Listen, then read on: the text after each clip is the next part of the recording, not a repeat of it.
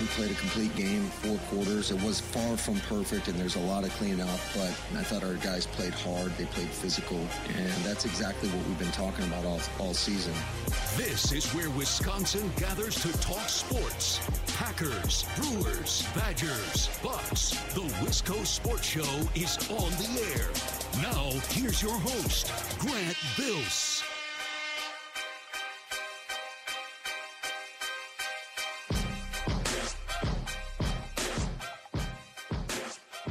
Brewers just won. You might have heard the end of the game. You might have heard the the post game. Maybe you got the alert on your phone and you're just tuning into the show. Brewers won. They beat the Marlins four to two, and they win three of the four games in the series after losing last night. And we'll talk about this game. We'll break it down. We'll, we'll react. Don't get me wrong, but I, I wanted to start, and I just wanted to mention at the top of the show that the Brewers losing today means that the Cardinals are officially eliminated from playoff contention. I saw the tweets.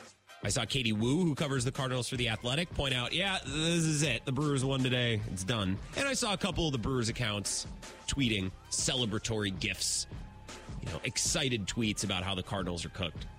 I did not tweet about the Cardinals getting eliminated from playoff contention. I almost did, and then I stopped myself because you know what? I don't think about the Cardinals. I haven't thought about the Cardinals in a month. The classic Don Draper, I don't think about you at all. Oh, the Cardinals got eliminated from the playoffs. Oh yeah, that's right. They're they're having a season this year. They're yeah, that's right.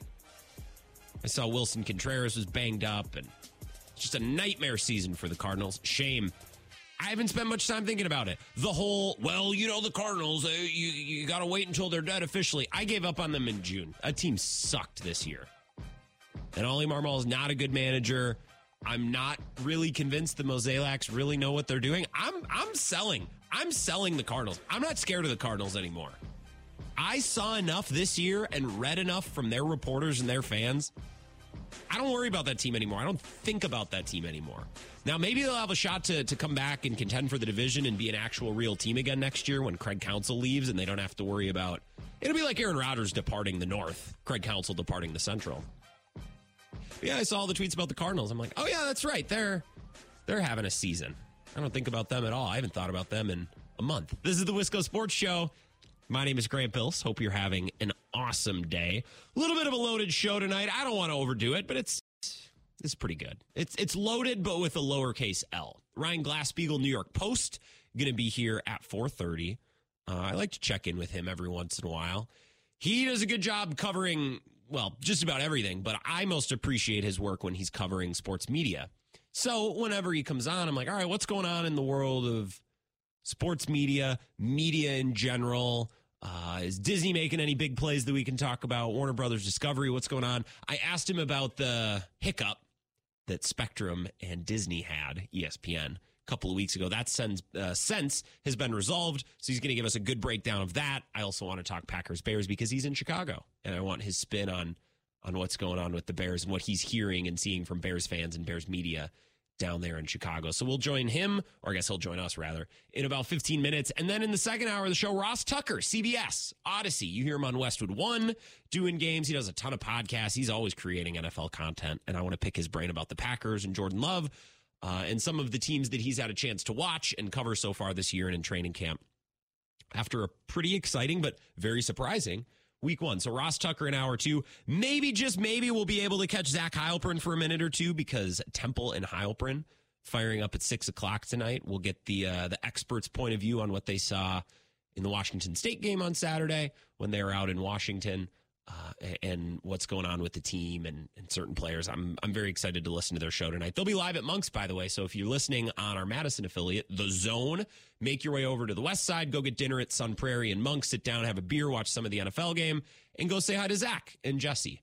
Uh, and take in some Badger talk. That's starting up at six. So maybe we'll be able to connect with Zach. I know he's setting up and getting ready for a show, but in the off chance that he has a couple of minutes, I would love to talk to Zach at the end of the show. 608 321 1670 is the number. We'll open up the phone here in five minutes or so. Twitter at Wisco Grant. We got to take our first break pretty quickly here because the show is a little bit behind because the Brewers post game cut into our, our two hours a little bit, but that's fine. It's funny. Yesterday we were talking about the Brewers, and I said, you know, we're always reacting to the last game. And that makes baseball talk difficult sometimes on a daily talk show. If you're to do a weekly show or a twice weekly show about the Brewers, that's different because you can look at the week holistically Friday, Saturday, Sunday, Monday. You can look at entire series and entire road trips. But on shows like this, we're talking every day, we're going to react to what we just saw. So I, gave you the fake hypothetical situation yesterday of the Brewers win on Thursday, the Brewers win on Friday, the Brewers win on Saturday. Wow, great series. Sunday they lose the finale 2 to 0 or 1 to nothing. We convene on Monday to talk about it all and what's the take? Uh, Brewers can't score. He got shut out yesterday. Craig Counsell can't manage. He certainly can't manage small ball. He can't. He can't. He can't manage for one run. Why can't he just manage for the one run when they need the one run? It's like, hey, hey, they won Thursday. They won Friday. They won Saturday. It was a great weekend for the crew. But of course, we react to the last thing that we saw, the shiny object, right? And today is kind of the opposite example of that. Last night, the Brewers lost. They were shut out in a bullpen game. The offense just never showed up. We're not going to talk about that today because the Brewers won today, two to four or four to two, I guess, depending on which way you look at the score. Adrian Houser was actually okay. Five innings, only two runs. Bullpen was great, and the offense did just enough. Today's type of win is not pretty. It's not memorable. It's important. I'm going to compare today's win to um, a phenomenon that you'll have on a fishing trip if you go out fishing. So I, I talked to uh, not Clemhead Mike. I talked to Clemhead Mike in Chippewa Falls earlier today, but I also talked to Uncle Packer Mike up in Eau Claire, and he was saying, "Oh, Grant, I'm I'm going up to the Chippewa Flowage. I'm going up north a couple weeks to fish, go fish for muskie, which I want to do. I'm hoping to do that next fall. I've never done the fall muskie fishing. I would like to throw a fly up there. It sounds like a blast. I was picking his brain about that and forcing all of Bill Michaels' audience to listen to me and Uncle Packer go back and forth. When you go fishing, right? You can get skunked. That's a bad outcome. Uh, some fishing trips are defined by, man, we didn't barely catch anything, but the one fish we did catch, that was special. Right? You ever been on a fishing trip like that where you go out all day and you fish and you work hard and you're rewarded with one fish, only one, but it's the most special fish because you worked hard for it and maybe you got to share that moment with a buddy and he helped you get a picture of it. And that's that's your memory from the trip, right? Is that one fish that you work so hard for, that trophy fish. And then there's days on a fishing trip where you might catch eight or nine fish throughout an afternoon, and maybe one of them is special. But the rest of the fish you catch, eh, some people call them eaters. That's a nice eater. It's not a trophy, but it's the type of fish that you eat because you can cut up and eat it. It's big enough to eat, but it's not this massive trophy. You feel bad if you take it out and you kill it and you eat it. Today's win was an eater. It was like a 17 inch walleye, right? Or a nice perch. I'm not going to remember this win at the end of the year. Just like I'm not going to remember that that fat perch at the end of a fishing trip. It's one of many. The Brewers have won a lot of games like today's game, but this win, especially with the Cubs losing last night, it was the third out of the fourth game in the series. So instead of splitting the series with the Marlins 2 2, take three of four. Love that. It's not going to be memorable. It's not going to be sexy, but it's important. And it's a, it's a part of the the big picture, right? If you go fishing for perch or you know some other non trophy fish and you catch a bunch of them, that's nice. We got a bunch of perch today a bunch of Brewer games like this might not be memorable, might not be sexy, might not be a trophy, but it'll get the job done. Today's game definitely got the job done. They had to work for it. Some clutch hitting with two strikes and two outs. Tyrone Taylor was really good. Brice Turang got on an infield single. God bless him. It's like the best outcome of a Brice Turang at bat is it is an infield single. A good eater game today. Just a just a nice solid win. Not sexy, not going to remember it a month from now, but an important win in the grand scheme of, of this season. 608 321 1670. Going to take some calls when we get back. Ryan Glasspiegel of the New York Post to join us just after 430. A lot to get to on the Wisco Sports Show. We're back in three minutes. This is the Wisco Sports Show with Grant Bills on the Wisconsin Sports Zone Radio Network. Council. So many fantastic callers to this show. Uh, I think of Clemhead Mike in Chippewa Falls. He's really made a great name for himself as a caller to this show. I think of, hmm, Eric on I 90, longtime caller. I Think of Brent Lacrosse, who chimed in yesterday.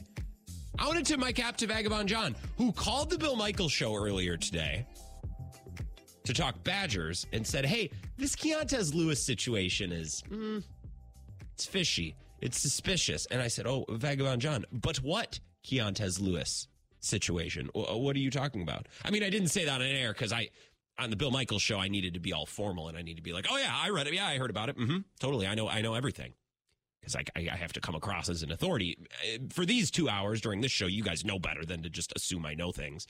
Uh, Vagabond John pointing out that Keontez Lewis's brother, indicating that a lack of NIL money, uh, a, a, lack of NIL shine, was keeping Keontez Lewis off the field. Other players were playing ahead of him because they had sponsorship deals or NIL deals. Well, well, well, Vagabond John, if didn't turn out that you were right in uh, feeling some alarm, feeling some suspicion about what was going on. Wisconsin wide receiver Keontez Lewis announces that he will be entering the transfer portal.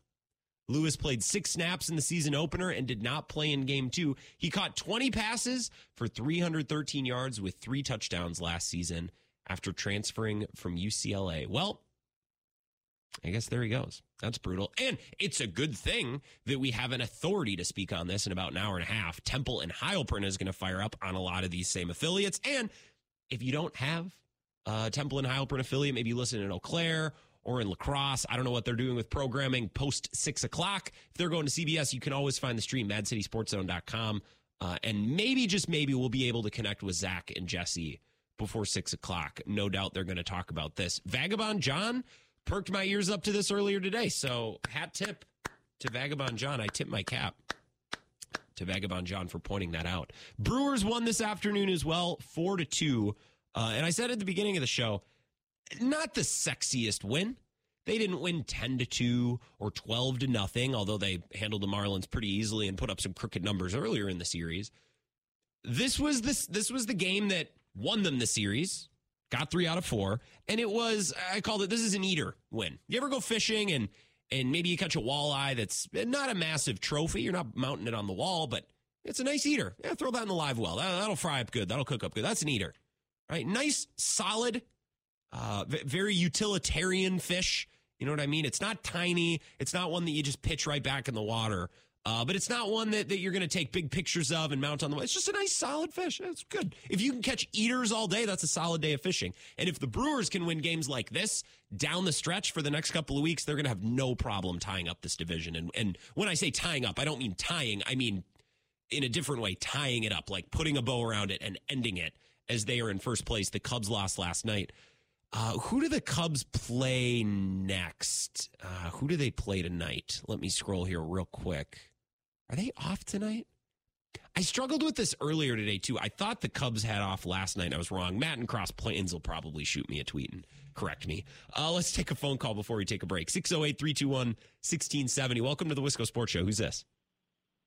Hey, Grant, Clemhead Mike. Clemhead Mike. Mike, I was hoping that I would hear from you today. I have something that I want to tell you, but we can save that for last. What's going on? Oh, yeah. No, I just wanted to congratulations on another great analogy, which only you could do fishing and Brewers baseball. I said that now if you had thought, thought of two things that you couldn't combine, uh, you could do it. I mean, I know what you're talking about. Yeah, you just never, never not a trophy, just a nice little solid fish. You know. Yeah, absolutely. The W is a W is a W. It's like yeah, brilliant. That's facts. I 100% agree. And those fish can sometimes, that can make your day. If you just sit there on the dock with a bobber and catch, you know, nice solid perch, a couple nice bluegills, yeah, they're not trophies. It's not a fish that you're going to tell your kids about one day, but it'll make for a nice day of fishing. Yeah, that's what we used to do when I was a kid. We just go out and catch a bunch of eaters, like you said. There you go. And try them up, and yeah, and uh, sure. I just wanted to tell you on the Bill Michael show today. It's like I don't know what it is, but well, I do know what it is um, you're more approachable because when Bill, when you call Bill Michael show, he just talks to you for a second, says for 15 seconds, thanks for the call, and he hangs up. No, with you, it's the entire conversation, and it seemed like the whole uh, four o'clock crew was there on your show today, which was really cool. We got a ton of calls, and and what was cool is I think when some of you started calling in voices and names that we know, I was getting callers from elsewhere that aren't callers to yep. this show, but they're like, "Oh, we're doing, we're taking a ton of calls today. I'll jump in there." So that was that was pretty fun. I had a blast. Yeah you've heard of priming the pump. You know, you always had to pour water yeah. on there and get it started, and yep. you know, swell the seals, and yeah, you got to get it going. So I I got to tell you, I am so looking forward to tonight's show, uh, tonight's game. I'm um not not the Yankees and Red Sox game on the Fox. I'm looking so forward to the uh, Vikings game. I, I it, it's so fun to watch a game where you really have a rooting interest, and you know I've hated the Vikings since the '60s, and I just cannot wait for this game tonight. That just uh, yeah, anticipation. I got some uh, point lager or some point amber lagers and point uh, drop dead blondes in the fridge, and then uh, they may disappear. So, Mike, you're set to have a night. I'm excited to drive home and go watch this game because it's beautiful outside. I love this time of year, and I didn't leave work until eight o'clock last night because I was here for the huddle. And I tell you what, I drove home in the pitch black last night after work for the first time this year. You know, it's going to get darker earlier and earlier. That sucked. I'm not looking forward to that. No, you had a you had a long day yesterday, man. Ten to ten to two, and then four to six, and then six to eight. So you know, I hope they gave you some overtime, or are you on salary? Oh, plenty of overtime. I'm I'm raking in money hand over fist, Mike. What are you talking You're the about? highest paid producer on the Michael Show. That's so, you're know. damn right. I am the highest paid producer on the Bill Michaels show, uh, and I'm also the the highest paid host of the Wisco Sports Show. Mike, I, I wanted to tell you because I saw this today and I, I bookmark it. Cone Roller actually tweeted it at me. The Phoenix Suns are giving away TV antennas to fans because Oh wow! Matt Ishbia, right? Matt Ishbia, their owner, announced that they're going off cable and they're going to broadcast over 70 of their games on a local channel, which is going to make it more accessible to people. And fans can fill out a form and the Suns will ship them an antenna for free. What do you think about that? That is that is so cool, Right? I mean, that's uh, you know, I'm I'm Mr. Antenna Man, like you said before, and I know you're Mr. Antenna Man too. But uh, yeah, I got like an eight, seven or eight foot antenna. Um, live north of Chippewa, aimed at La Crosse. I pick up all the you know Eau Claire stations and everything perfectly. But yeah, I pick up La Crosse channel eight very well, split it amongst four TVs, and yeah, I'm pretty much set. And uh, yeah, like we've you and I have talked about before, there's no lag, there's no compression, Oh, there's no beautiful. it is beautiful picture. So, but tonight's on Prime, and um, I, I, I'm telling everybody on the Bill Michaels live stream and on your show, I said, make sure you think ahead. Don't just go, you know, thinking you're going to watch, you know, Thursday night football on NBC or something. Make sure you plan ahead for this game because it's on Prime, and I don't know if they have free trials or anything, but uh, find a bar that you know that plays it. Do something because you don't want to miss Packers Lions. I think it's going to be a good game. That's going to be an awesome game, and it's going to have divisional ramifications for sure. I got to get to a guest, Mike, so I got to take a break. But I appreciate you, and I'm I'm glad we got to talk antennas for a couple minutes. I love that. Yeah, you, that's that's great news. Thanks. Oh yeah, appreciate you, Mike. Clemhead Mike up in Chippewa Falls, WAYY, our affiliate up there. Let's take a break. We're gonna get Ryan Glasspiegel on the horn. He writes for the New York Post. I want to talk not about antennas, although I could ask him about that. I suppose the Sun's giving away free antennas. I want to talk about what happened between Spectrum and Disney slash ESPN, and I also want to hear from him what he's hearing Packers Bears and what Bears fans are saying down in Chicago because that's where he is. Let's take a break. Five minutes and we're back on the Wisco Sports Show. This is the Wisco Sports Show with Grant Bills on the Wisconsin Sports Zone Radio Network.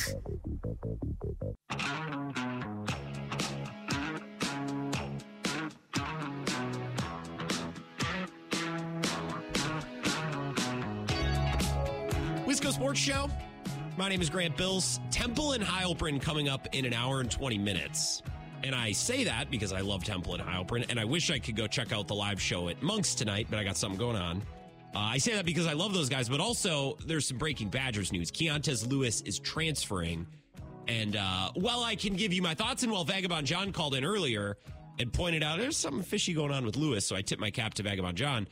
I'm not the best person to give you the best breakdown. Jesse and Zach will be all over that at six o'clock, and maybe just maybe we can connect with them, and I can talk to Zach a little bit through this here soundboard before the show is done. But they might be busy too, so I don't want to guarantee anything. Uh, I'll send Zach a text when we get closer to six o'clock. Right now, Ryan Glasspiegel, New York Post, is here. Want to pick his brain on a couple of things. Ryan's always cool about coming on. Ryan, good to have you back. How are you? What's new? Of Wisconsin, near and dear to my heart. I love that. So you're down in Chicago. Why don't we start with Bears Packers? I said this, I don't know, 15 minutes ago. I believe it. The last couple of years, I haven't been the guy to come on the air the day after the Packers beat the Bears and play the Bears still suck and make fun of the Bears because the Packers have just been so much better and the Bears have been rebuilding. I don't think the Bears have deserved it. This week, I feel a little different because they talk so much smack going into this game. What's the reaction been like from fans? And then what are you hearing in, in radio and in media down there? How have folks reacted to what the Bears did Oh. on Sunday? People are um, distraught. My like you know, pe- my old coworker Jeremy Layton, big Bears fan. He's telling the McCaskies to sell the team. Um, you know, Edo. My favorite um, Bears Tears content is this guy like Ed O'Bradovich, he's in his 80s and he does a show on WGN with another ex-Bear, Dan Hampton, and O'Bradovich used to do um, it with like another ex-Bear, Doug Buffone, but he sadly passed. But this guy's 83. He's like, Justin Fields is not a franchise quarterback. Yeah. And he just goes on and on and on. And is very, very angry about the team's like preparation. And so I was just like walking on clouds on Monday, listening to all everything I could get my hands on in that regard. Well, the Bears have made it so much worse for themselves, even since Sunday. Like Jaquan Brisker is telling fans to be patient and saying that this was a slap in the face in week one that they needed. It's like, my guy, be patient. You guys were the ones that hyped this up. All of your comments throughout the summer gave your fans reason to believe that this was going to go differently. And, and not only did it not go differently, this thing was over in the third quarter. If, it, if not for a couple boneheaded penalties on Joe Barry's defense, this game would have been over right after halftime. So I get Bears fans' frustrations totally. I'm trying to figure out how I feel about Justin Fields. I feel like you can only say that the, the offensive coordinator and the supporting cast is doing a player dirty for so long. At some point, it's on Fields to show something, right?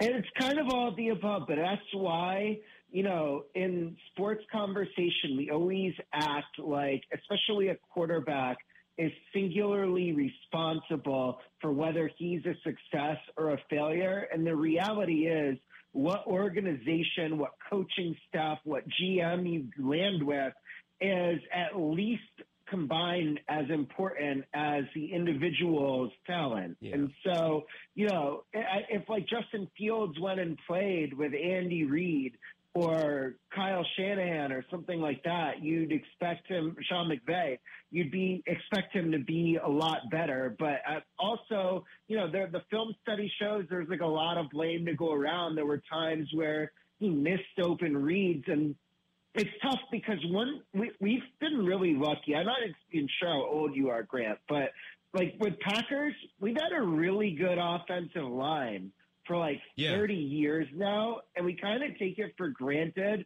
And so you see, like the second Aaron Rodgers gets behind this shaky Jets offensive line, he's dead, and that makes you think, hmm, was I harder on Zach Wilson than maybe I should be because he's just you know, he snaps the ball and there's one of these defensive behemoths about to just crush his bones. And so the, the Bears didn't have like, Fields didn't have a lot of time, but then when he does have time, he just tucks it down and runs and misses the open reads. And he doesn't have such an accurate deep ball either. And so it's like, I don't know how much of it is him versus how much of the fact the Bears have had, you know, shaky quarterback play our whole lives. But uh, it doesn't look like it's going to work with him there.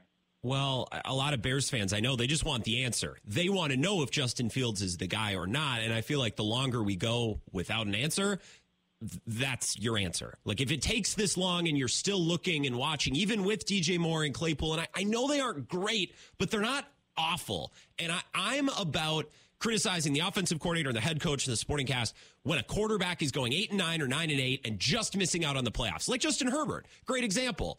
When a quarterback and a team is going three and 14, it can't all be on the supporting cast. It can't all be on the coach. And I feel like that's the situation that Fields was in last year and and might be in this year. But if we don't have an answer, I think the lack of an answer is the answer. You mentioned I Aaron Rodgers. Go in oh, yeah, go beat ahead. the Bucks though, so we're gonna have to. Sure they win in Tampa this week, all of a sudden their season's like not dead. If they lose this week, their season's dead already. Yeah. Um, but I guess like let let's like wait to write Fields' obituary at least until we see if they win this week. Totally, and I think the Bears could be focused this weekend and the game plan could be tweaked a little bit and look so much better.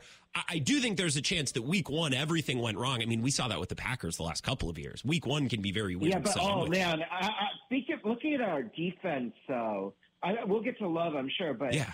can you remember? It's been a long time since they've had this many guys as big and fast and capable of making impact plays at any time. Like they moved Wyatt into the middle, and all of a sudden he's just a game wrecker and you know busting through. Van Ness, um, like Field thought he was going to run around him, and but this guy is like a defensive lineman and just catches him right there. Mm-hmm. Uh, I don't know. It seems like one to eleven, and they stay healthy. This Packers defense might like just have a bunch of dogs on it. I was talking with my dad on Sunday. We were texting about all those penalties they had. A lot of boneheaded penalties from the Packers defense. A couple personal fouls and taunting penalties, and you know, if that's the price we have to pay for an aggressive, hard hitting, cocky defense, honestly, I might take it, right? Because that's the way we've wanted our defense to play for years. And if that means eh, taunting penalty every well, once in a yeah, while. You, you kind of got to give up a lot of yards, but create takeaways. Like Yes. that's what they did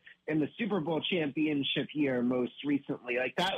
That defense, just you know, you watch Charles Woodson highlights, and he had more impact plays on his own in those than maybe like the Packers D has had combined in the last decade. Yeah. And it feels like we might finally have three or four people who can um, force the ball into our defense's hands. Um, and then for, for offense, you know, Love his stats were really heavily padded by those two long Jones uh, run and catches, but even still, like I didn't, I had no idea that Reed was going to come in and make an impact this soon. Like Romeo Doubs and Rodgers didn't really connect basically at all, and now all of a sudden Doubs is catching two touchdowns. Musgrave looks like our best tight end since Jermichael Finley was like hopping, and so you know this team has a lot of talent. It looks like. I'm a fan. I'm excited to watch them in week two. They got the Falcons coming up this weekend. Ryan Glasspiegel, New York Post, is here. Let's talk about the Rodgers injury because it was a bizarre scene on on Monday night, and I, I'll take your thoughts on on Monday night and what you saw watching that game if if you have thoughts that you want to share. But also moving forward, the Jets have a primetime game on Sunday Night Football. Kansas City week four, Chargers week nine against the Raiders week 10. They're supposed to be in Dallas to play Mike McCarthy this weekend. They'll still be there. It just won't be the Aaron Rodgers McCarthy matchup. How does this change the league and how we watch and, and view the league moving forward for the rest of the season, too? Well, you know, Grant, the so Sunday night football, the second half or late in the year or whatever, has flex scheduling. That has also started now with ESPN's Monday night football and Amazon's Thursday night football. So I don't think we're gonna if the Jets are really bad. Now maybe Wilson like is takes a step up and he's mature and they stay in the mix longer than what's anticipated right now. But if they're terrible, then those games are going to get flexed out and better games are going to get put in their place. I, you know, obviously CBS would rather have Rodgers in this game on Sunday against the Cowboys, but this isn't a terrible, you know, game that they're stuck with. The Cowboys as a team have long been the league's biggest draws, and the networks fight over how many Cowboys games they get a year. And Jets big market, plus there's like a lot of intrigue to see how they respond to this Rodgers injury. Yeah. So no, it's not like the premier matchup it was before, but it's not, you know, a sour lemon either. So I selfishly always like to ask you a sports media question or two. I saw you doing a lot of good reporting on what came to pass between ESPN and Spectrum. And a lot of people in, in Wisconsin, and I, I know cable providers are different around the country. Like I know my grandma lives in Arizona. She has Cox, right? And I only know that because sometimes Right. I use her login to watch things online. Well, whatever. I, I it's a big deal in Wisconsin because I know a lot of people who have Spectrum and all of a sudden week one college football couldn't watch anything. How did this get resolved? What did they have to give and take to make this happen? And what, if anything, do we need to know moving forward about the way this got resolved? It got resolved because Disney agreed to a wholesale price to sell Disney Plus and ESPN Plus to Spectrum subscribers.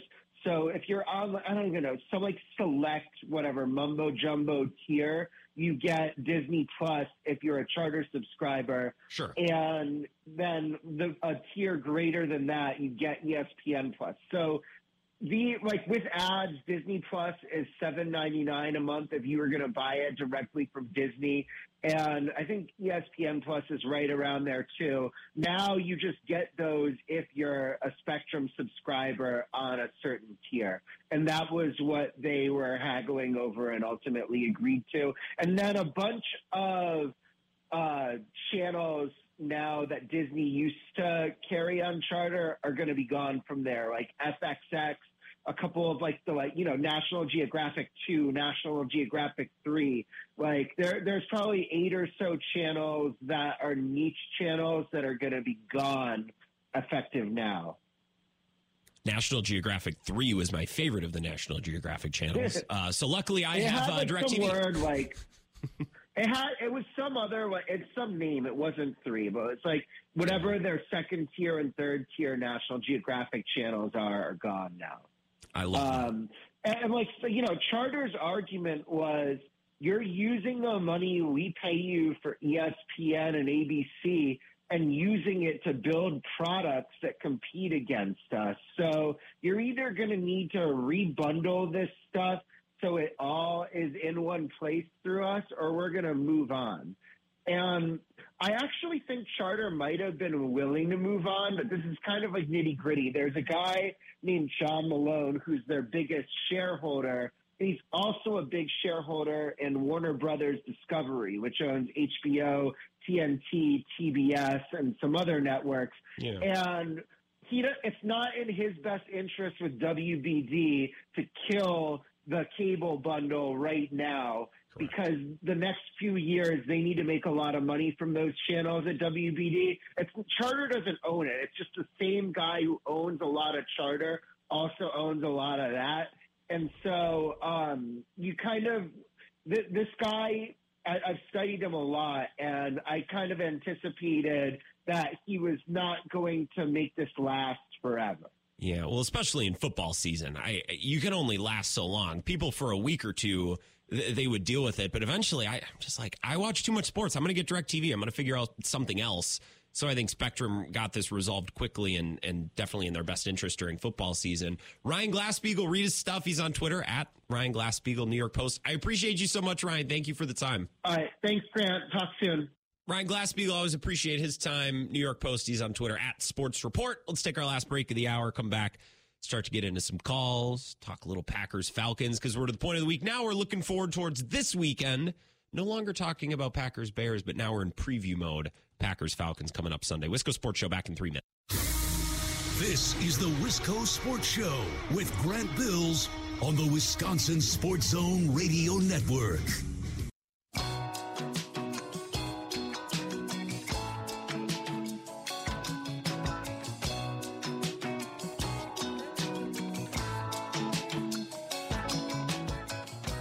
Sports Show. Wrapping up hour number one. We appreciate Ryan Glasspiegel. Ross Tucker coming up at 5.30. Temple and Heilprin be firing up at 6 o'clock. Keontez Lewis is transferred, so we'll have to get those thoughts, or has entered the transfer portal, should say, sake of accuracy. Cone Roller is here, or as he told me off the air, Antenna Boy. He's part of the Antenna Gang. Cone, welcome. How are you? Grant, I this might be the best day in Phoenix sports history. yes. Today. It is pretty cool. How often yeah, I mean, how often do these billionaires come in and they make everything more complicated? You look at the Cubs with the marquee network. You know, why Ishbia is setting an example across all leagues that hey, let's get our product out there to as many people as possible and do it over through an antenna. No yeah. stupid streaming app. No, nothing that requires Wi-Fi you know, let's just get an antenna in each house and get them Suns games. It's it's that simple, and I hope this sets a really really good precedent moving forward across all sports leagues. Do you think? I mean, Phoenix is a distracted place. You can go outside; it's warm. You can go hiking. There's many sports teams. It's not like in Wisconsin. You know, it's cold. We're going to find a way to watch the Packers and the Bucks. Phoenix, ah, there's a lot to do. I don't. I don't know. I think this will motivate people to actually watch. Maybe whereas before they didn't. Yeah, I think so, honestly, too, because, you know, down here it's a bunch of transplants, a lot of people from the Midwest in general. So, you know, not a lot of people that are diehard Phoenix Suns fans.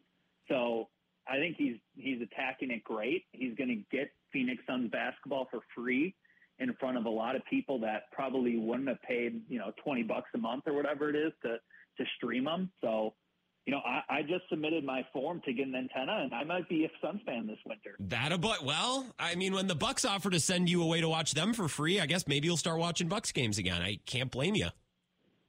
Yeah, exactly. And plus, the Bucks got a little bit of a diva problem with their superstar. To be honest. Uh, next time, Night. Let's talk. Let's talk about that next time we talk. Because I don't, I don't think he's a diva, but I, I know where you're coming from, and I don't 100 percent disagree with where I think you're coming from. Yeah. from. That's fine. He's not a diva, but he just needs to take some responsibility for the way he's played. Thanks, Grant. Yeah, appreciate you, Cone. Have an awesome night. We're going to take a two minute break, get an update from Zach as we get closer to Temple and Heilprin coming up at six. They're live at Monks in Sun Prairie, so make your plans to get over there, watch some football, taking some football talk from Jesse and Zach. Hour two of the Wisco Sports Show coming up next.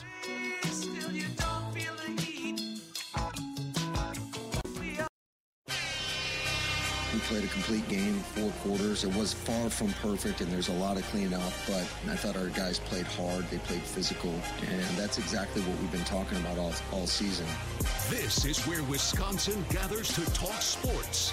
Packers, Brewers, Badgers, Bucks. The Wisco Sports Show is on the air. Now, here's your host, Grant Bills.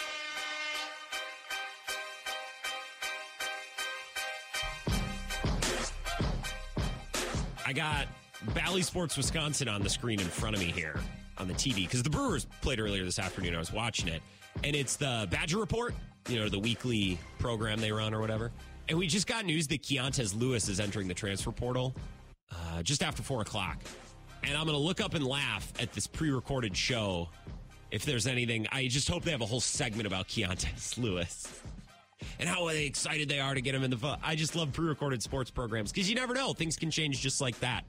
Especially nowadays with social media and with the twenty-four-seven coverage we get of sports. You know, things change all the time. So I'm going to keep an eye on this program. Uh, we're going to get Badgers talk with Zach and Jesse, Temple and Heilprin coming up at six o'clock. So if you want news about the Keontae Lewis, or you want, I should say, analysis of the Keontae Lewis news, got that coming up in just a little bit. I want to get some calls because we had a long time with Ryan Glasspiegel. The show started a little late, so I want to make sure we have time to get everybody in here. Denny is in Holmen. He's been patiently waiting. Denny, hello. Welcome. Thanks for the uh, taking my call. I appreciate it, Grant. Yeah, of course. Um, hey, I just wanted to say that uh, I wanted to give the women's volleyball um, kudos for they broke the uh, record of seventeen thousand thirty-seven yeah. For their highest attended women's sporting event in Wisconsin and largest indoor uh, regular season match, which I think is pretty incredible the way they've been playing this year. volleyball is becoming a spectator sport in the state. And I don't just think it's because they've been really good. Um, they have been really good, and that helps a lot. But I think a lot of people are realizing like this is this is actually really fun to watch. Like this isn't boring Right, at all. right. This is a good good spectator sport, even on TV. Right, definitely. And what was your uh, thoughts on the Packers signing that uh, Michael Jordan? Did you think that was a good signing? Well, he's got the name, certainly. I don't have a, a big breakdown for you, except, you know, I, I did laugh a little bit. It's like the Jets have this terrible offensive line. They can't keep their quarterbacks healthy. And what is it, on a random Tuesday or Wednesday? Here are the Packers scrounging the waiver wire, scrounging the transaction wire for an extra offensive lineman they think they can bring in and, and develop. So I do think it matches kind of the personality of the Packers and the way they do business. Definitely, I agree with you. Um, so, how was your uh, Robert Cray concert you went to? Robert Cray was great. Hey, here's the thing, Denny. Robert Cray is a lot like BB King after seeing him and and hearing what he sounds like with a full band. He's a lot like BB King in that people I don't think give him credit for how good of a singer he is. Some of these Did old old timer blues guys. a great singer. Yeah. They're, they're, BB King is an unbelievable singer, crazy good, but it's blues, so we don't really think of it as a type of music that's hard to sing. But he's 70 years old, Denny. He was unbelievable. He was such a smooth, Really? perfect singer. Yeah. See, I saw BB King and Susan Tedeschi, Oh. and they were together, and that was just awesome. It just blew me away. You know, Talk about good singers. You bet, you bet. And I bet when he played Smoking Gun, I bet that was like uh, highlight of your night, huh? Smoking Gun was pretty cool. It was, and I really liked this show, Denny, because it was in a theater and I got to sit the whole time. I didn't have to stand yeah, up. no. Oh, definitely. That's awesome, I. I felt like I was in a movie. I just leaned back in my little movie theater seat and took it all in. I didn't have to get up and awkwardly stand or sway back and forth, you know? You know, I think uh, Bakhtiari, he could take all week off if he plays like he did last Sunday, huh? Yeah, seriously. He's one of the best left tackles in football. He never needs a practice. Right, right, right. I know there was talk about trading him to the Kansas City, you know, Yeah. for um, Bakhtiari, and then we would get uh, Jones and stuff. But Really? I see Jones signed a one-year contract anyway, so I didn't hear those rumors. You must be really in deep on on some of these NFL circles and these conversations. That would be an interesting trade. it was. I thought too. I thought, well, you know, Bakhtiari's good, and but he's a little injury prone, you know. But I mean, Chris Jones. I mean, to have him would be just like having when we got Reggie White, you know. Oh, well, I'm not going to completely disagree with you. And the defensive line group's already great. To add a superstar like that next to Kenny Clark, that'd be awesome. Denny, I got to move along because I want to get to Brett and Tosa, Vagabond John waiting. Appreciate you. bet. Thanks. Have a great day. Yeah, you as well. It's Denny and Holmen. Nice to hear from you, Denny. 608 321 1670. Brett and Tosa is here, patiently waiting to talk this big Brewers win that helped him secure the series over the Marlins. Brett and Tosa, welcome. What's going on? Hey Grant, yeah, I'm I'm calling in to to admit, admit I was wrong about Tyrone Taylor. I I've been wanting him DFA'd for the last two seasons now, and I I still don't think he's an everyday player, and I I still was frustrated with. I think he got too much playing time last year, but with that being said, he's a good fourth outfielder, and you got to ride him when he's hot, and he's hot right now, and he's taking Rowdy Tellez's job at DH, and Tyrone Taylor deserves every bit of playing time he's getting. What's Tyrone Taylor's deal? How would you describe him as a player? If a fan of another team were to ask you, like, what, what what's this Tyrone Taylor guy? What's he about? How would you describe him? How would you sum him up? he's kind of like the just the definition of a fourth outfielder. He doesn't do anything great, but he also doesn't do anything. He doesn't do anything bad either. I mean, he's a. If you look at, I know his stats this year aren't going to look great because he was so brutal that first month when he came back from the elbow injury, but he's a 230, 240 hitter. He's got a little bit of pop. He plays a decent outfield, and he's probably the the best base runner coming into home plate in all baseball besides Trea Turner. I mean, some of the slides he's had coming into home plate have been remarkable. I just, I, I mean, he's he's going to be playing in the playoffs. I mean, I think at the trade deadline, Arnold probably thought that we're going to get Carlos Santana to play first, and Rowdy Tellez is going to be our DH when he gets back. But that's that's not the case, and Canha's going to play DH, and Tyrone Taylor is probably going to play right field. Um, Interesting. come October. I mean, he's a great defender, got a big arm. Oh, that's the thing. There's nothing that he's bad at. He's a good defender, good arm, fast base runner, can hit for power. I don't know that he's better at any of those one individual skills than anyone else, but when he's hitting the ball and playing well, he can be a really nice, nifty player that helps his team win. Yeah, absolutely. And I, I just, I guess my one concern with the team going forward still is, is just home runs win in October, and they don't.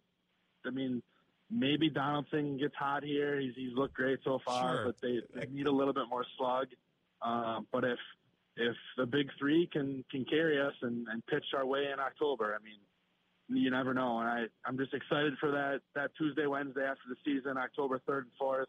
I'm thinking the Brewers might have some uh, 11 a.m. starts or, or early afternoon starts, and it's gonna be fun to see the parking lots full and hopefully Milwaukee getting rowdy for a playoff game because the the crowds lately have been pitiful. I don't know what they got today, but I I hope uh, Brewer fans come out and, and get ready for the playoffs. Hopefully, once we settle into the fact that football is back, I, I think there's just such a just such an excitement when football comes back that we tunnel vision on football and we don't pay attention to anything else. Once we get a week or two into the season, I think we settle back in.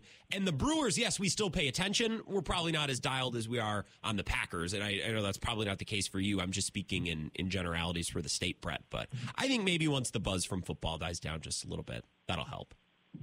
I hope so, and I, I get the whole weeknights in. They only have three three more weeknight games here at home, and it's it's that last week of the year. So hopefully, hopefully there's better crowds this weekend. But I mean, this this team's going to win the division. I'm uh, it's a wrap pretty much for me, and it um, I'm just hoping they don't. I'm hoping they don't get the Cubs or D-backs. That I don't want the Cubs in Milwaukee, and I don't want to face Gallen and Kelly in a in a three game set. So I'm I'm I'm scoreboard watching and hoping the, we get the Marlins, the Reds, or the Giants. Although if we keep beating the Marlins, we're probably gonna not do ourselves any favors. So Yeah, we're hurting our chances in that first round. Appreciate you, Brett. all right, thanks, Grant. Yeah, enjoy your time at the ballpark. I know you're going to be there. Give us live reports of the vibe. What's the team feel and look like? What's the crowd like? Vagabond John is here, and Vagabond John, I'm, I'm going to bring you in now. I was kind of hoping you'd call tonight when I saw the Keontez Lewis news because you didn't break this news earlier in the day, but you were setting off alarms at noon at lunchtime today. Yeah, you know, I've got my uh, ear to the ground with these things. Uh, Grant, real quick, Yes. before we get to that, um, I have, uh, you know how Scott does song trivia with the morning guys? Mm-hmm. One good reason. Do you know which pop punk band from the 90s and 2000s sang the song One Good Reason? I will uh, embarrass myself and say no. I have no idea. We're uh, going through new covers to learn, and our, our thought was, does anyone know the song One Good Reason by Blink 182? Or are we getting too deep into, uh, See, into the. I, am probably not the one to ask though. I don't know any Blink 180. I, that era is completely lost on me. There's there's none of that music, the emo early 2000s rock. It's it's not in my brain. But I'm not representative of everyone else. A lot of a lot of people my age love those songs. I it's just not for me. I'll ask Jesse Temple here in about 30 minutes when I get There to, you I go. get to Monks. But Yeah, yeah, there you go. Yeah, this, this Keontae Lewis, I think the, the point that I want to make about it, I mean, obviously it's a disgruntled wide receiver who showed tremendous down the field ability uh, in an offense that has been lacking for the most part down the field ability uh, consistency, right? I mean, we have these transfers they're all transfers, including Keontae, and it, Keontae, and it just seems like he's disgruntled. He's losing playing time despite, you know, even connecting with the quarterback as bad as Badger fans think Mertz is, right? So he's had some success. He gets to this year. All camp long, we hear, we hear Heilprin pretty much every day putting Keontae Lewis at the top of his who stood out at practice to you. All camp long, all summer long. Now we get to the playing time, we get to the season, and all of a sudden he's nowhere to be found on the field. What you'll hear is Luke Fickell go directly after him, right, and say, it's about Tuesday and Wednesday. You got to show up there and he's kind of, you know, making a comment about the prior organization is that's the thing we're trying to get our guys to learn. Sure. And that's an aggressive statement from the head coach. And I'm kind of curious as to hear, you know, what comes out of the rest of the situation. But to accuse a kid of not bringing it Monday and Tuesday when he's been standing out at every practice, it seems, is interesting. Uh, there's no real comment beyond, you know, this is what I would expect to be a trend. And any school that has a major turnover in the offensive system, of course, there's going to be guys that don't fit. Where is Marcus Allen these days, right? But it, this one was pretty shocking given the journalism coverage uh, that Keontae Lewis has received. It doesn't make a whole heck of a lot of sense. I mean, they can't come out and say it's because of NIL, but you're talking about how great he's been at practice, and it doesn't seem like there's been an issue. He just hasn't been playing. This is fascinating, and I hope that that I get a chance to pick the brain of either Zach or Jesse right before the show is over, if they're set up and, and they're willing to hop on here for just a minute or two. Because I don't really know what to make of this. I'm excited to hear what Jesse and Zach have to say, and I've enjoyed your uh, your thoughts on this throughout the day too, Vagabond John. You called this earlier today. I just tweeted at his brother. I said, "Look, man, your brother is getting absolutely dragged by the head coach publicly right now because nobody else is transferred. So obviously, when Luke Fickell's not naming names, he's clearly naming a name. Uh, we'd love to hear the full story. And I see the guys from Badgers Wire and Badgers News going after him. So I don't know if his brother signed up for all this publicity he's trying to he's about to get now, but um, obviously his social media commentary combined with his dad's, by the way, his dad's been re- retweeting and reposting everything. So I don't think the family from uh, East St. Louis there is going to be very quiet about this one. Well, it was like when Odell Beckham's dad his son out of Cleveland. Remember that? That's one of the most forgotten wild NFL stories of the last few years. Is his dad literally got him traded to a Super Bowl contender where he was great. Yeah, as the Barstool guy said the other day, um, we're missing that wide receiver diva. We need someone to do this, and now we've got in the Badger community, we've at least got Keontae Lewis to, to hold up the wide receiver diva role in our in our role play here. We need a diva. It's like Onabam told us last week that every World Series contending team throughout the years has had a guy that doesn't play that much, right? Every maybe college football. I mean, think of, I wouldn't say that Pickens was a diva at Georgia, but some of these bigger name wide receivers at college, they want the ball, man. I, I don't blame him. He hasn't even played, he hasn't been on the field, let alone getting getting reps and getting the ball in game. Yep, and uh, you know, obviously Braylon Allen didn't seem the happiest with his uh, workload. So now there's two. What, do- right? what do we think, and by the way, as- what, do we think about those Braylon Allen comments? I know we talked about this earlier. I saw Andy Schaff tweeting about it. I know has really good perspective on a lot of Badgers things. I don't know what to make of that. Yeah, like I mentioned earlier today on the on the on Bill's show, um, every athlete has to stand up for themselves, right? So with Braylon Allen, I totally respect what he's saying. That being said, it does take a level of frustration on a personal level uh, to get there, right? So he's not to the point where, you know, maybe he's going to transfer to Ohio State like some Badger fans are terrified of. But, you know, he's to the point where uh, he's upset with the relationship enough to, you know, go talk some crap maybe to his buddies at the bar. Maybe he's not confronting, you know, the other person in his relationship directly, but to me, it sounds like there's a little ruffled feathers on a couple of different things, and I think it's just growing pains in a frustrating offense. This team was expected to come out and score 50 points a game, right? And I think when that reality didn't hit, these guys spend all summer hyping themselves up on social media, and then when you get stopped and you get 13 touches and you get one yard per carry or whatever, all those social media hype posts. I want to be the best. I want to be the Yeah. best running back in the country. Yeah. Like, come on, man. I don't care how many carries you got. You got seven and you didn't do crap. So, you know, a little bit of shut up and play coming from me right now, but Shut um, up and shut up and time- dribble. Is that what you're saying, Vagabond John? You're saying shut up and dribble. Nice. Yeah, I mean, prove it, right? Yeah, For him, for yes. Keontez Lewis, if your talent's good enough, it doesn't matter what the NIL situation is off the field. But but right now, it just seems like this Badgers offense has kind of lost its identity. Clearly, you know, in the same way we've seen major players leave teams and impact. I saw Skyler Bell already tweeting about it, about how he's really disappointed that his, you know one of his best friends is leaving the team. These guys, they're affected personally by this. In the Yeah. same way, you know, if you're a Brewers fan, you remember kind of the energy off of Josh Hader, and it's a kind of an extreme correlation there. But um, one thing, real quick, your last guest that you had Yeah. just compared the 2023 Packers defense to the 2009 Packers defense. I, I of course could not let this call go without pointing that out, and that is that's something. You know, over here in the Joe Barry fan club, we took note of that for sure. You, you all at the club. I I cannot believe there is a second member of the club, but you're telling me you all at the club took notice of this and you're discussing right now. all three of us, me, myself, and I, man, we are. It's a party because we just we just got our first real journalism, you know, uh, badge of badge of uh, honor there, getting compared to the 2009 defense after week one. So, look, we're excited. Love. I love it. Thank you, Vagabond John. Appreciate you. Yep, later, Grant. We got one more caller on hold. Hmm. We got to get to Ross Tucker. I want to talk to him for about 10 minutes. We have time. I would bet. I, I keep saying dollars to donuts this week. I think this is Tony in Texas. That's what my host senses are telling me. 608 321 1670. Wisco Sports Show. Who's this? Even better, it's Eric on I-90. Eric on I 90, you son of a gun. What's going on? Your Vikings play tonight. Coming at you on a Thursday down Interstate 90. Down My Vikings are playing tonight. Oh my God. Are they going to win? Last year they played week two in Philly on Thursday night. Didn't go so hot. Got off to a slow start. I called in this morning and been talking to the boys this morning. I wasn't feeling good, but then I went into work and I had a whole change of attitude. I went into work today. I pulled into the parking lot and I, I, I made a phone call to work and I gave them Kurt, Kurt Russell's best movie line ever in Tombstone. I said, "You tell those curs I'm coming.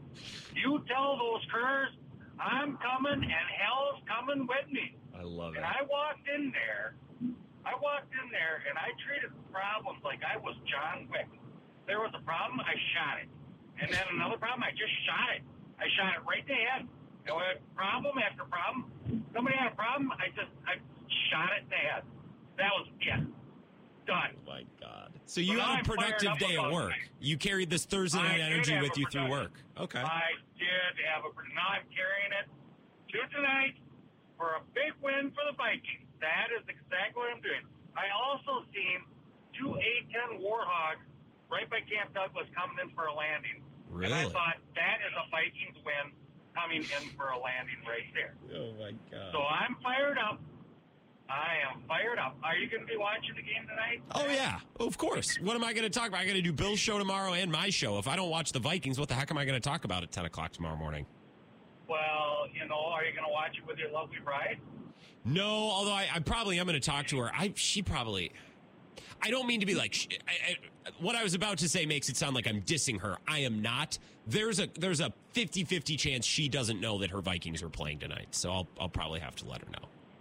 Well, you tell the lovely Miss Wisco to put out the Viking vibes, and uh, and we're gonna win tonight. Oh, tell her to get on board. Oh, I'm glad All that you think so. Yeah. Well, take that take that energy home to Mrs. on I 90. You two enjoy the game tonight, okay? We're gonna be a lockstep tonight. We're gonna be rooting for the Vikes, and I think. I think. Listen, another thing too. Yeah. If Kirk Cousins takes off, and it looks like he's slow when he's running, that's just that's not that's not the buffering that's going on with the streaming. That's him. All right, that's listen. He's almost like the Flash or the Six Million Dollar Man, Yep. where he's running really slow, but he's really moving. He's running across the field like nine times. Yeah, he's playing a trick on my eyes. Is that what you're saying? You only right, you only see little flashes of him, but he's going. It's like that guy on uh, X Men. What's his name? I, that I- guy's awesome. I didn't know you were an X Men guy.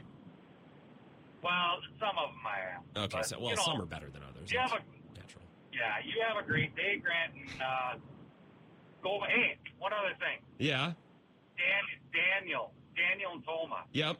He doesn't. He does. He's a, he doesn't like listening to the Vikings because he's got to drive over. He's got the Vikings radio. He doesn't like it. Mm-hmm. All right. So I'm going to give some advice to a fellow I-90 traveler. Yep. All he's got to do is take his smartphone out, deep, dig deep. You got to dig deep for like your, uh, you know, you got to be a little scientific here. You got to be a, oh, a little Jason Bournish, and you just stream WKTY. He can stream it, and he can listen to you guys anytime he wants. So, Daniel, that's what you can do, and you don't have to listen to those douchebag up on K-Fan. And uh, of course, he's going to want to listen tomorrow because if they lose, he's he's he's like you. He's going to go and listen to the opposing team's radio cry about it. Well, that's good, I clean he- fun. Don't we all love that? We all love that. I do that. I listen to that Packers post game when they lose. I, I it's better than the game sometimes. That's where you find your Dick Briscoes. It's right there. at least K fan is. I say this respectfully. At least K fan is pretty entertaining. The Packers post game normally puts me to sleep, but uh, that's because it's on late at night. I don't mean to call out fellow broadcasters, and they're employees of the team, so they can only be so entertaining. I get it, but Packers post game be a little sleepy sometimes. All right, Eric, I, I got to run. I'm behind. Yeah, bye. Bye bye, and thank you for assisting Daniel and Tomah. Imagine if Eric on I 90 and Daniel and Tomah met. I think the world would explode. Three minutes, Wisco Sports Show back after this. This is the Wisco Sports Show with Grant Bills on the Wisconsin Sports Zone Radio Network.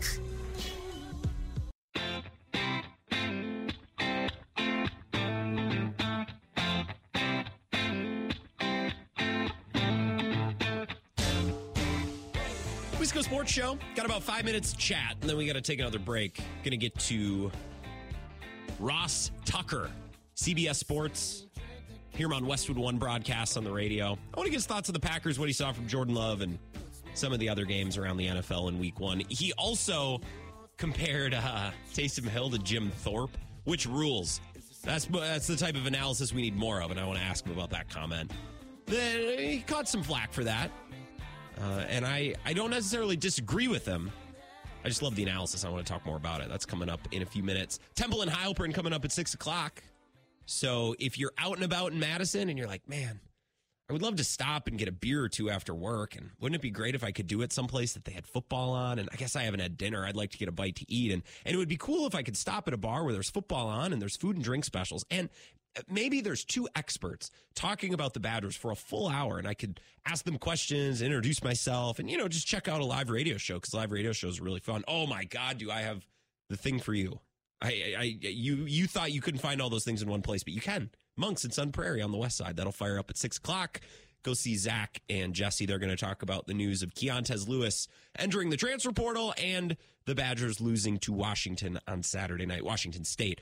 Those two things probably are connected in some way. I would wager that Keontez Lewis playing almost no snaps uh, played a larger role in him entering the transfer portal than the Badgers losing. Braylon Allen also didn't get a ton of carries in the second half. This is weird. This is weird. I uh I'm a personal responsibility guy. Called me old fashioned. Call me Republican if you want, if you want to put a label on me. I'm a big fan of personal responsibility. one of my pet peeves in sports is when a player comes up short, a player doesn't have a great game, a player doesn't have a good playoff series. We blame teammates. We blame the organization. We blame the head coach. We do this in the NBA way too much, where it's like Joel Embiid, he might ask out of Philly. Well, he can. He can knock himself out. But if we're being honest about his playoff shortcomings, a lot of it's him. His playoff averages are, are, way lower than his regular season averages. He's just not as effective, and and some of that is the organization, and they made missteps, but uh, missteps. But also, like Joel Embiid hasn't been perfect in the playoffs. He hasn't been great. And right now, you know, Giannis is making headlines for some of his comments. Cone brought this up earlier, where he's like, "Well, I want to win. I want to contend for championships, and if I can't do that in Milwaukee, then yeah, someday I'll, I'll leave." And I completely and totally get that. He said that forever. None of that is new. But I also think, like, hey, Giannis, you know, you were perfect against the Heat this year, man. You know, you miss you miss shots in crunch time. Your game regressed a little bit this last year. You know, parts of your jump shot, your mid range game. And that's fine. That's fine. That doesn't make Giannis a bad person. That doesn't mean that we need to rip him. It means he didn't have a great playoff series. That happens. Not every player has a great playoff run every year. That's what's cool about sports is we don't know what's going to happen. But when a player doesn't have a good series or a good game or a good season, call a spade a spade and say that player didn't have it. Next year, we try again. Instead of, well, the Bucks are running out of time. Uh, the Bucks didn't do anything wrong. The Bucks, man, I'll go to bat for the Bucks any day of the week. The Bucks won a title in 2021, a couple of months after going all in on Jrue Holiday. They also tried to get Bogdan Bogdanovich. Now they weren't successful, but the Bucks went all out after coming up short in 2019.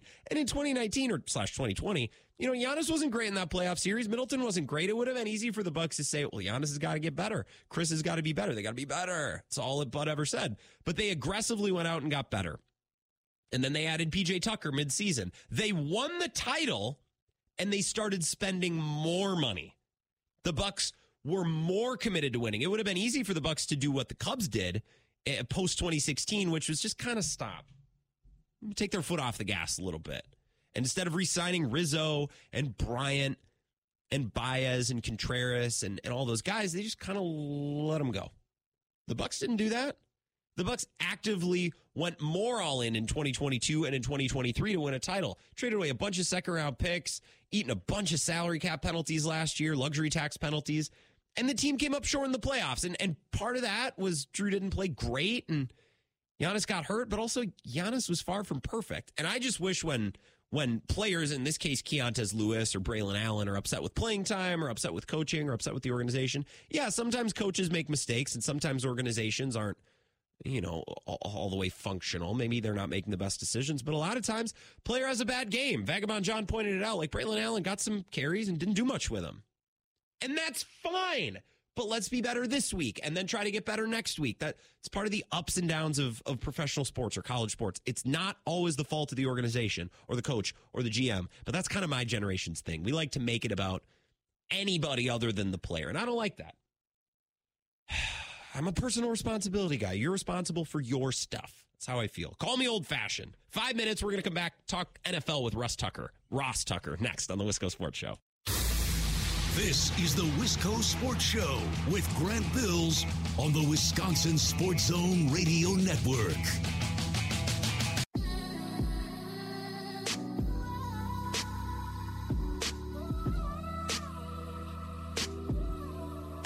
Wisco Sports Show. My name is Grant Bills. Appreciate you listening tonight. I'm on Twitter at Wisco Grant.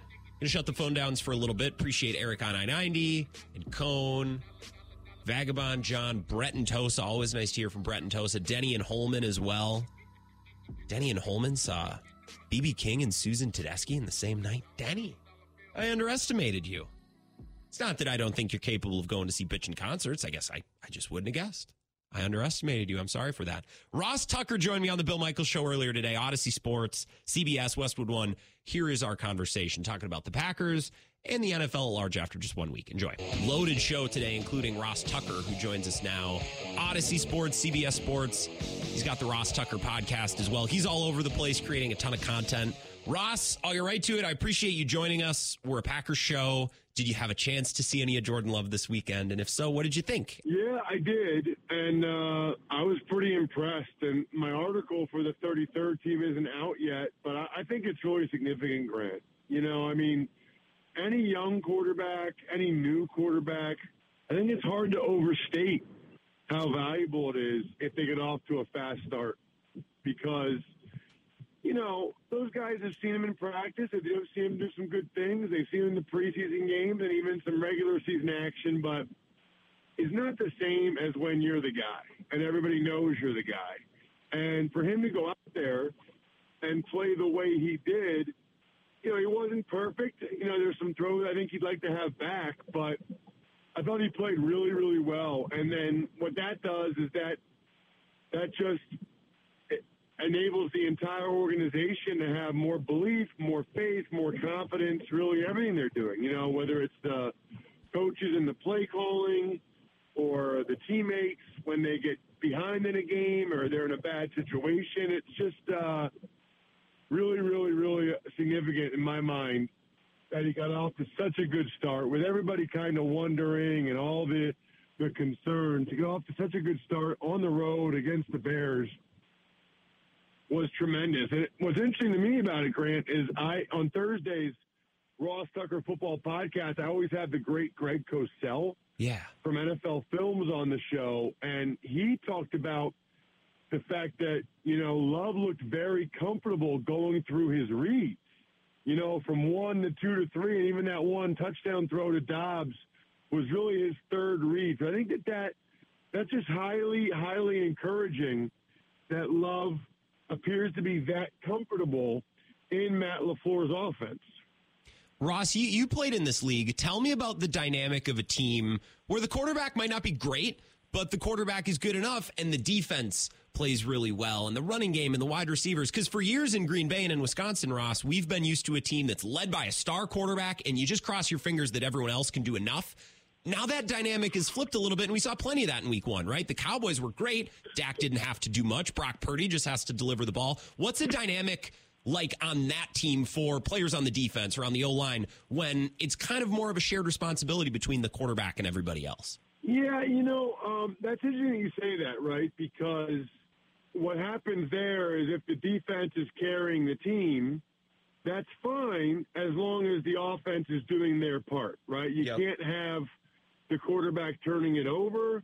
You can't have um, the quarterback or you know, or, and the offense not putting up any points, right? Like, they don't even necessarily lay it on fire, but I've been on some teams where man, our defense was like top five, and we just we just couldn't get it done, and it's like those guys start looking at you sideways, man. You know, I mean, they get to the point where they're like, listen, just give us like two touchdowns. That's all we need. Two touchdowns and don't turn it over. We'll win. And so then you, it's almost like it ratchets the pressure up because you're like, crap, these guys are right. You know what I mean? Like, they're that good. We just can't screw this up for them.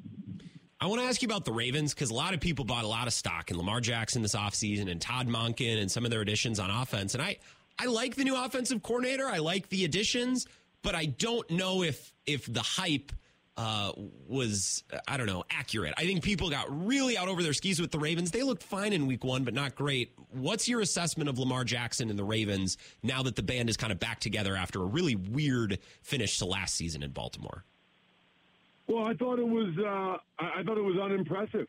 Right? I mean, it's one of the worst games Lamar's ever had, and they won by a bunch, so nobody cares. But um, it's kind of early, so I don't want to jump to conclusion. Of course. But, um, man, I thought it was unimpressive by the Ravens. Now they lose Dobbins for the year. They lose Marcus Williams for the year. Their center, Linderbaum's banged up. Their left tackle, Stanley's banged up. You know, they might have won that battle, but uh, I'm not going to say they lost the war, but it's not real good the war's off no, not off to a great start uh, at least. I think we can say that for sure. Tell me what it's like on a team when you get blown out in week one because there's a couple of these games the giants the bengals the steelers. I, I think those fans and those players would just like to draw it up. It was a preseason game flush it move on. What's it like being on a team say the bengals you're saying, well, we're not panicking, but now you got to go into week two where the pressure is everything's back to normal in week two. What's that like for a team that gets off to a miserable start? Well, it's a really, really uh, bad environment. There's no question. I mean, the build up and the excitement for that first game is significant. And then next thing you know, you're getting embarrassed.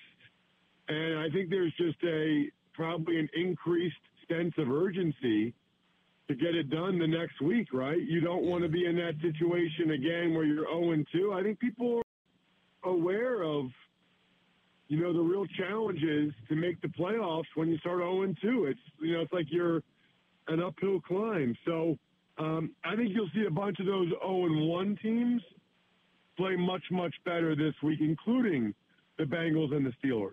They can't play much worse. The opponents get a little easier, at least in the case of the Steelers. They kind of ran into a buzzsaw last week. I think we all agree Niners, Eagles, Cowboys, class of the NFC. Real quick, if you had to pick another team that you would put in that tier of Super Bowl contender, which team would it be? Would it be the Lions, Seahawks? Who do you think?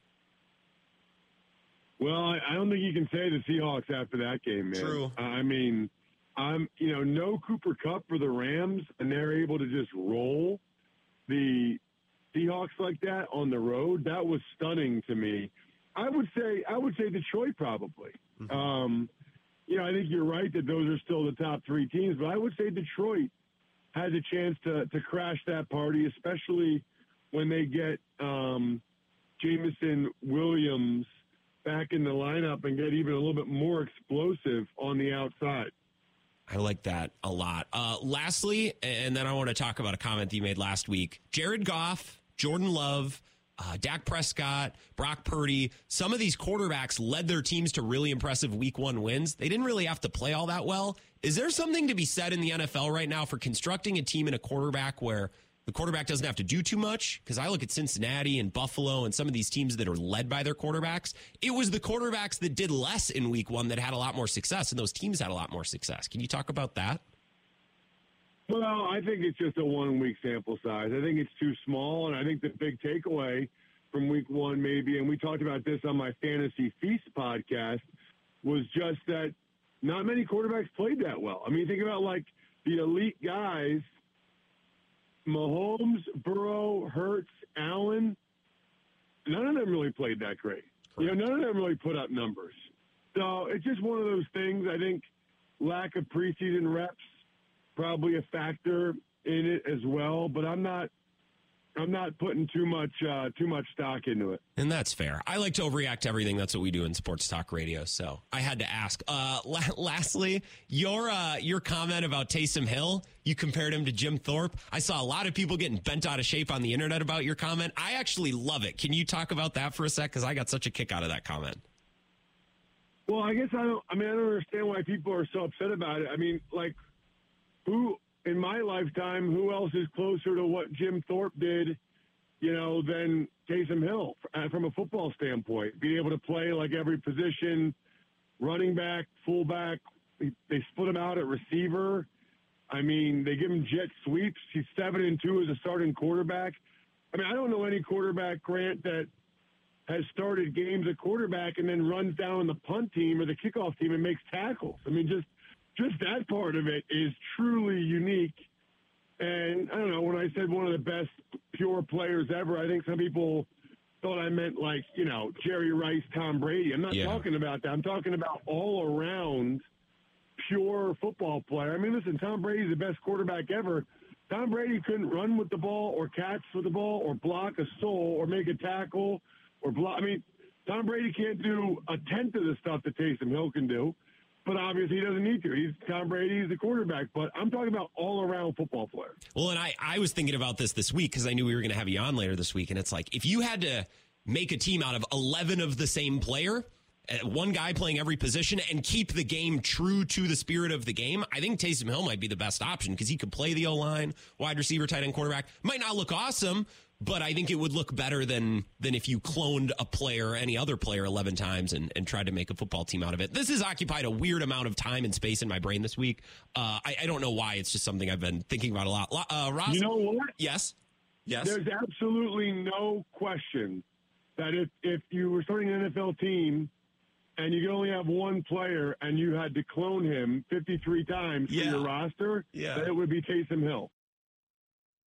That's Ross Tucker appreciate him joining me on the Bill Michaels show earlier today. I wanted to play that interview again just because he was great. I love his energy. I love his breakdowns. And the more I think about it, the more I agree with him on Taysom Hill. Jim Thorpe played in an era where wide receivers were not dynamic and quarterbacks were not that great and everyone was very similar. Taysom Hill, I, I actually think the comp is fair. The thing is, Taysom Hill plays in an era where Lamar Jackson and Justin Jefferson are also in the league. So that's the difference. Three minutes, we'll come back, wrap up the Wisco Sports Show, turn things over to Jesse and Zach for Temple and Heilprin in about 10 minutes. Lots to discuss about the Badgers tonight. So I'm excited to listen, and you can always make your way over. Take in the live show at Monks and Sun Prairie, food and drink specials. They're going to have, of course, Thursday night football on there before too long. And go say hi to Zach and Jesse talk about the Badgers and what we saw in Pullman last Saturday. They were there, so they'll be happy to give you the details. I'm sure that show starts in 10 minutes. Let's take our last break. Wisco Sports Show back in three minutes. This is the Wisco Sports Show with Grant Bills on the Wisconsin Sports Zone Radio Network.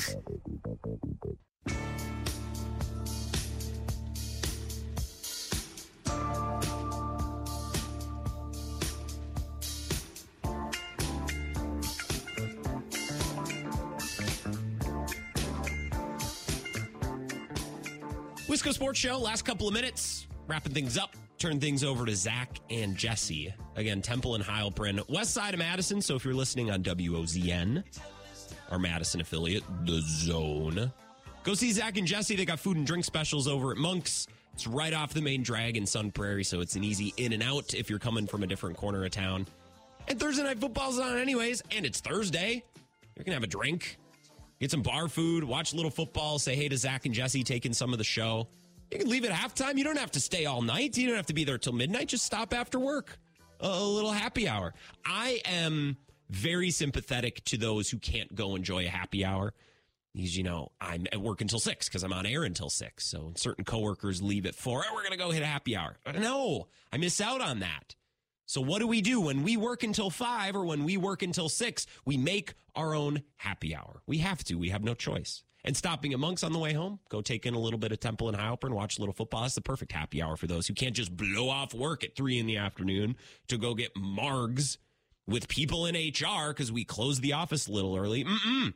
Someone's got to stay at work until five or six. Otherwise, you know, the radio is it's, it's silent. We can't have a we can't have radio silence. 608 321 1670. That's the number. Still got a couple of minutes if you want to jump in at the very end. Twitter at Wisco Grant as well. We covered a lot of ground in the show. We started with the Brewers. They won four to two today. I don't think it was the sexiest win or the most important win. It was Adrian Houser with uh, a five inning, two earned run start. He got the win, but Adrian Houser's, for the most part, not blowing anyone away. Devin Williams got the save. The Brewers used most of their good relievers. They went Peguero, Uribe, Payamps, and then Devin Williams. Maybe an exercise for tomorrow's Bill Michaels show if we can find time. I'm going to be in for Bill tomorrow. Maybe we should do our Brewers bullpen trust tree. It starts at Devin Williams at the top, and Payamps is still number two. After that, we're getting into we're getting into some murky water. It used to be Peguero for for a couple months stretch in the beginning of the year. It was Peguero. It would go Peguero, Payamps, Williams. Why mess with it? Why think about it? Why overcomplicate it? Now I feel like Uribe is flirting, flirting with that third best reliever spot. And that's a good problem to have. Don't get me wrong. Like if Peguero and Uribe are, are 1A and 1B for, for that seventh inning spot or that third best reliever spot behind Payamps, that's a good problem to have. You have more than one guy. I think Hoby Milner then would slot in as as the next guy. I would actually put Hoby Milner second or third on my trust tree before ever going down to Peguero or Uribe. I would put Hoby Milner behind Yoel Payamps. But the thing is, I like Hoby Milner in kind of that de facto uh, Corey Knebel 2018 role where he's the starter, or, or I guess the closer for the starter. He's the guy who comes in to clean up the mess that maybe the starter got into before he was pulled. Or Hoby Milner is the guy who stays in the bullpen until someone makes a mess and then he's got to come in and clean it up. So while I trust him more than I trust Peguero or Uribe by a small margin, I'm not saying that that you know, Hoby Milner's leaps and bounds ahead of Uribe and Peguero, but I do trust him more. It's just the way that Counsell deploys him correctly, I think, means that he is not in the seventh, you know, before Payamps or Williams. He's deployed a little bit differently. We can do our trust tree. Really, anybody but Chafin. I mean, we.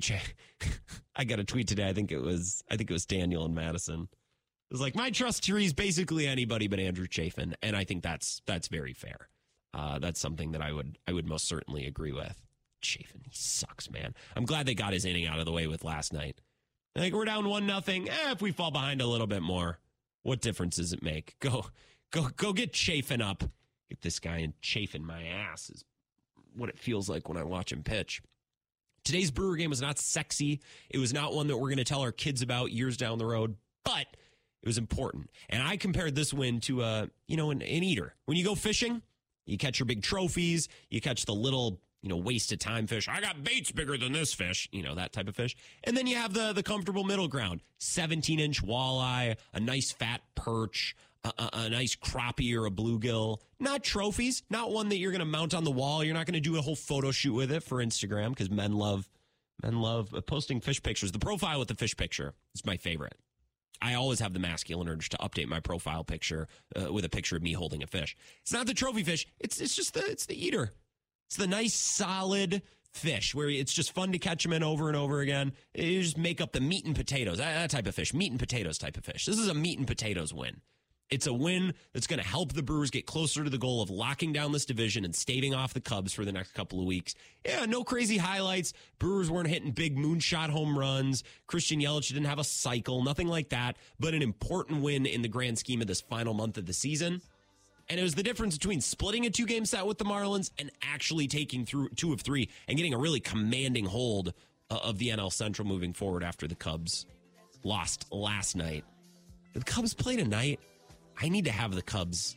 Now they have today off. So no Cubs tonight, no Brewers. We can enjoy Eric on I 90's Vikings, and then we can enjoy Temple and Heilprin. They're coming up next. Talk about the Keontez Lewis news and react to the Washington State game. Enjoy some Badger talk. I'll talk to you tomorrow at 4. You know you